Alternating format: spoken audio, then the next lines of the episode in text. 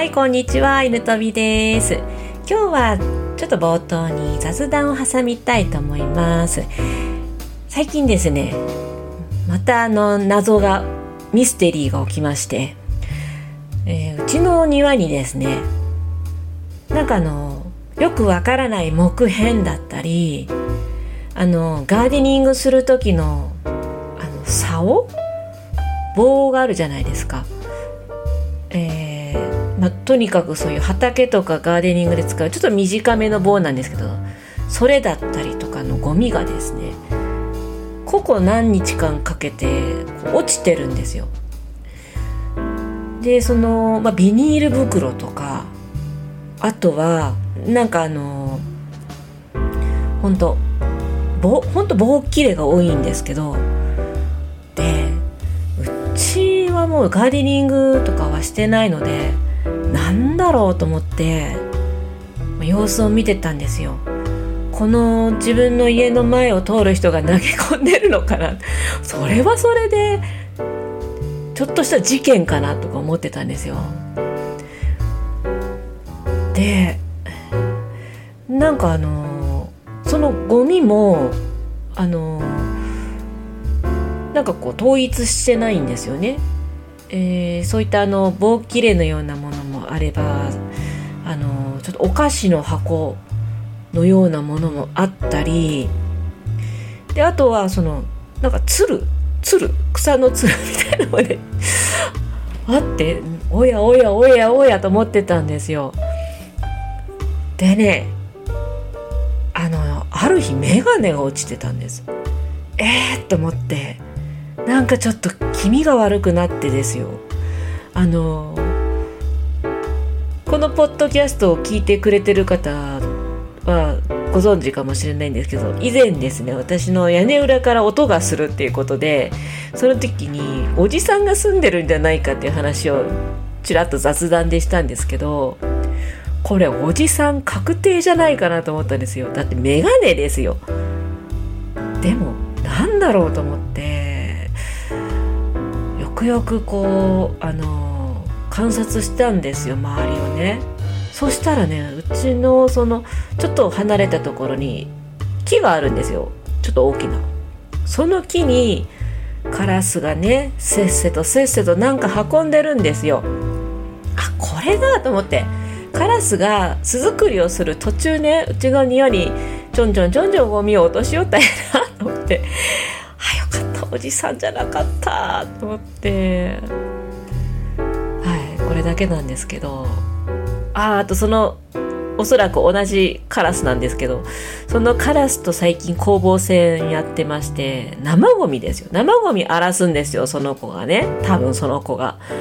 だからあのカラスよけのネット買ったりとかしていろいろ対策してるんですけどすっごい頭がいいのこのこのカラス。すっごい頭が良くてちゃんとこうかけてるつもりでもその網をねピッてめくってツンツンツンってゴミ袋を破っちゃうんですよねもう悔しいけど頭いいと思ってすっごい頭いいえ確か5歳ぐらいの子供と同じなんですよね能力が。でほんと最近ねそのカラスの能力に関心をしてたわけなんですけどもまあ私も反撃をしました。反撃っていうのがこれあの生ゴミ荒らされる人におすすめなんですけどもこれは料理人の人に聞いた話なんですけどね。夏場とかは特に生ゴミとか臭くなったりそんな感じであの匂いがあるせいで動物が来たりするでしょそれを防ぐためには生ゴミを凍らせるんですって。凍らせるとまあその匂いの発生もね抑えられるから被害が少なくて済むよって聞いて早速やってみたんですよ。やってみた。そしたらねちょっとだけちょっとだけやけどあのゴミ袋ツンって続いた後あるけど掘り出されてなかった。多分ねカラスが「あ冷た!」みたいになって やめたんだと思う。僕すいませんこんなの。誰かに話したくてちょっと感動したんですよ。2つ感動した。カラスの能力とその生ゴミの対処法がね。はいこんな感じで犬飛び書道教室のポッドキャスト今日も始まります。はいそれでは漢字を書いていきたいと思います。今日の漢字は運です。運動の運運命の運運営の運ですね。漢字の成り立ちは道と足の形。えー、道を歩くことと車を人が取り囲む形をしてます。これはあの、作りを見てもらったらわかるんですけど軍という字ですね。これは軍隊が戦車を引っ張って進むということから運ぶとかの意味になったんですよね。でこの「運」という漢字とってもちょっと興味深いですよね。先ほど説明した中でも運動と、まあ、運営。ここまではなんとなくわかるけどなんで運命の運になるんだろう。ラッキーの運ですよね。これが一緒なのが面白いなと思ってで意味を考えてみたんですよね。運という漢字の意味には、まあ、運ぶ移す。で次に回る動く。であとは働かせるとか動かすとか。で最後はあの巡り合わせの運ですね。運命の運。でこのあの漢字をよく見たら先ほども言ったように軍隊の軍っていう字が使われてるんですよ。軍隊ね軍隊が戦車を引っ張っていくそこを行き着くところは戦地ですよね。戦地というのはそうですよね勝敗を覚悟して戦わないといけない場所ですよ。ということは戦いというものは必ずしも能力だけの問題ではなくてほぼほぼ運で決まると言っても過言じゃないんですよね。その勝敗の巡り合わせということで「運」という字になったあ運という意味になったという説もあるんですよね。これは私が一番推してる説なんですけどこれすごく考えられてますよね。一番近いのは回るとか動くとかがその運命の巡り合わせということでやっぱりその一番勝負事に直結してるのがこの動きですよね。ぐるぐる回るといったイメージのこの「運」そういった意味で「運」という漢字になったんだろうなと思います。そしてこの漢字からですねビジネスを成功に導くというのもその能力よりも運だと言われてることが多くてですねでこれは能力がなくても運だけあればうまくいくよというわけではないんですよね。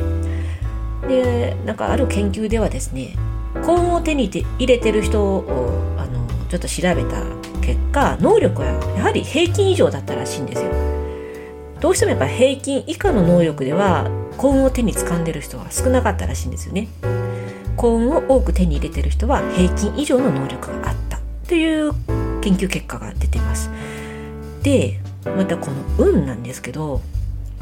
運というものはたとえその能力があったとしてもたくさんお金を持ってたとしてもですよ。でまた先の言う通に言う通りにえどんだけ能力がなくてもランダムに誰にでも当たる可能性がある。ランダム要素がすごく影響されてますよね。もう本当このガチャですよガチャ。幸運ガチャ。でどんな条件を揃えててもこの幸運ガチャを引き当てることができた人じゃないと大成功というのを収められないわけでどれだけいい作品を作ってたとしても幸運ガチャで人の目にさらされるという引き当てないと日の目を浴びることもないわけですよね。でもうそれだったらもう運頼みじゃもう何にもやる気しないよって思いがちになるじゃないですかでもでもですねその幸運ガチャっていうのはまあ若いうちにカンって来る人もいれば晩年に来る人もいるわけでまあ本当いつガチャが当たるかわからないんですよでそのガチャを生かすためにもやっぱりその成功とかね自由な生活を手に入れるためにはやっぱある程度のその平均以上の能力を保っていないと幸運がつかめないってことですよねさっきの研究の話は。だからもう幸運になるためにはですね幸運になるための準備をしておかないといけないんですよ。ある程度の生産性を保ちながら頑張り続けていないと能力を平均以上の状態に維持しておかないとその幸運ガチャが当たった時に幸運に乗り切れないという残念な結果になるので、まあ、ここはねいつ来るかわからない幸運ガチャですけども自分でできること今できることといえばもうその運頼みにするんじゃなくて今できることねの努力で変化できるものは全てやっておくべきだなとあの本当この感じを見て思います。自分ではどうしようもできないことはもう運に任せちゃって努力できるものってあるじゃないですか。自分次第のこと。早く起きるだったりブログ続けるとかね毎日ポッドキャスト発信するとかこういったことですよね。自分ができるもの運任せじゃない。周りが影響されないもので自分が努力して積み重ねられるもの。ですね。これをまあ生産性をね、えー、ある程度維持しておくっていうのは大事で。でさらにこの生産性で考えるとやっぱり運動と食事と睡眠がめちゃくちゃ大事だなと思います。結局ここなんですよね。結局もう人間が一番大事なところをきっちり管理しておく。そして幸運ガチャを待つ。これがな一番いいんじゃないでしょうか。生産性と聞くとねどうしても時間管理だったり効率化とか言いがちなんですけどもやっぱりこの3つ運動食事睡眠だなと思ってます。でどれだけね優秀な能力があってもう運が悪ければ成功もしませんしで逆にねどれだけ運が良くてもそこに乗っかれる体健康な体健康なあの思考がねないとやっぱり成功も同じくできないと思うんです。コンガチャのチャンスは平等にあると言われていますのでいつねあなたが大当たりしてもいいようにこの準備だけはね怠らないように一緒に頑張っていきましょう。それでは今日はこの辺で終わりたいと思います。最後まで聞いていただきありがとうございます。犬飛びでした。